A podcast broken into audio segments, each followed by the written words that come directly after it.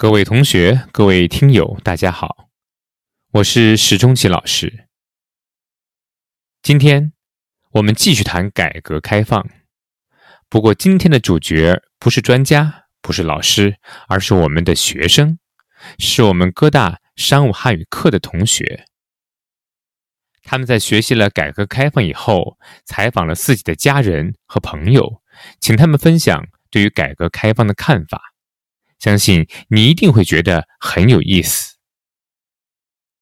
今天第一位采访人是杨瑞同学，他采访的是他的父亲。今天我要采访我爸爸。改革开放，我第一个问题是：改革开放时您多大？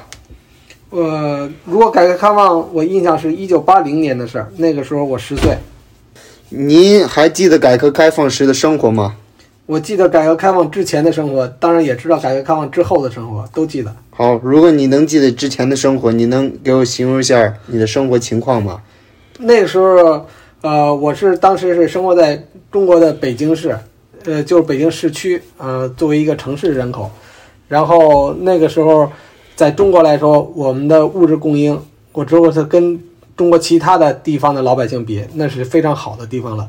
但即便是这样，那个时候的供应，呃，跟现在比起来也非常差。我说的是基本生活的供应，从几个方面来讲，第一，从最基本需求的吃，那么呢，呃，吃饭每个人的主食，呃，是定量的，每个月只有呃，像成年人吧，我印象只有三十斤的定量的粮食，就是我父亲，他只有三十斤的定量。啊，儿童我已经记不住了。就是你即便有钱，你也，嗯，你也只能买到这么多粮食，你不可以多买，嗯，因为那属于是配给制，嗯，买粮食要凭粮票。那么其他的像买油、买肉，啊，这都要凭，这都是定量的，呃，不是你想买多少都有多少，啊，所有的副食都有定量，嗯，然后蔬菜。很匮乏，冬天的时候呢，只能吃白菜、土豆，呃，基本吃不到其他的新鲜蔬菜，嗯，然后水果也是非常，呃，少，嗯，我记得当时有一个，呃，当时改革开放刚开始的时候，当时记得有一个案子，当时有一个人，他贪污了很多钱，他既然冬天能吃到西红柿，大家都觉得非常惊讶，那时候冬天能吃到西红柿，觉得是件不可思议的事儿，这是只是从吃这方面。如果从穿衣服也是这样，穿衣服也是需要有，也是有配给制，也是每个人有布票，你没有足够的布的配额的话，你也买不了衣服。嗯，呃，如果这个是吃和住，然后呃，这个是吃和穿，然后住房也非常拥挤。那个时候，嗯，经常一家几口人。呃，爷爷奶奶、爸爸妈妈还有孩子，呃，一家三口可能住在一个十平米，也就是一百尺的一个小屋子里头。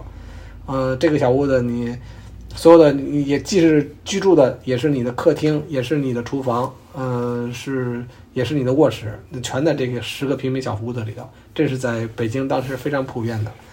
啊，你认为改革开放有什么问题啊？改革开放带来一个巨大问题就是贫富不均。呃，以前中国的话，大家全都穷，所有人都穷。呃，从当官的一直到老百姓，嗯，大家都没有钱。嗯，可以说是，呃，你可以做到夜不闭户，因为，嗯，家里没什么可被偷的。嗯，这改革开放之后就不一样了，人们纷纷都有钱了，但是有钱的，呃，也就很不很不公平。呃，有很多人极其有钱，嗯，当然了，他们的劳动，他们的钱并不是他们劳动创造的。嗯，大多数人当然是。嗯，就是呃，相对相对来说，就相对那些有钱人来说就很穷啊，但是也整整体来说也比以前，呃，即便现在很穷的人也比以前啊，比改革开放之前好很多很多。对。第二位采访人是黄延乐同学，他采访的是一位来自中国大陆的研究生，也是他的语伴，请听。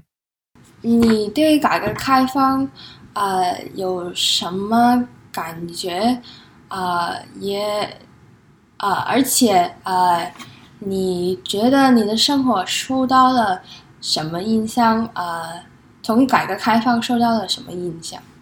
影啊影响？嗯嗯，嗯，我觉得改革开放它其实最大的是从经济方面来说的，因为在改革开放之前，我们中国不是市场经济，是国家分配的，是计划经济。然后，嗯，可能觉得为了发展市场经济，让国家的经济越来越好，然后让人们的生活也越来越好，所以呢，就实行改革开放，就是说你可以，嗯，去，嗯，做做一些生意。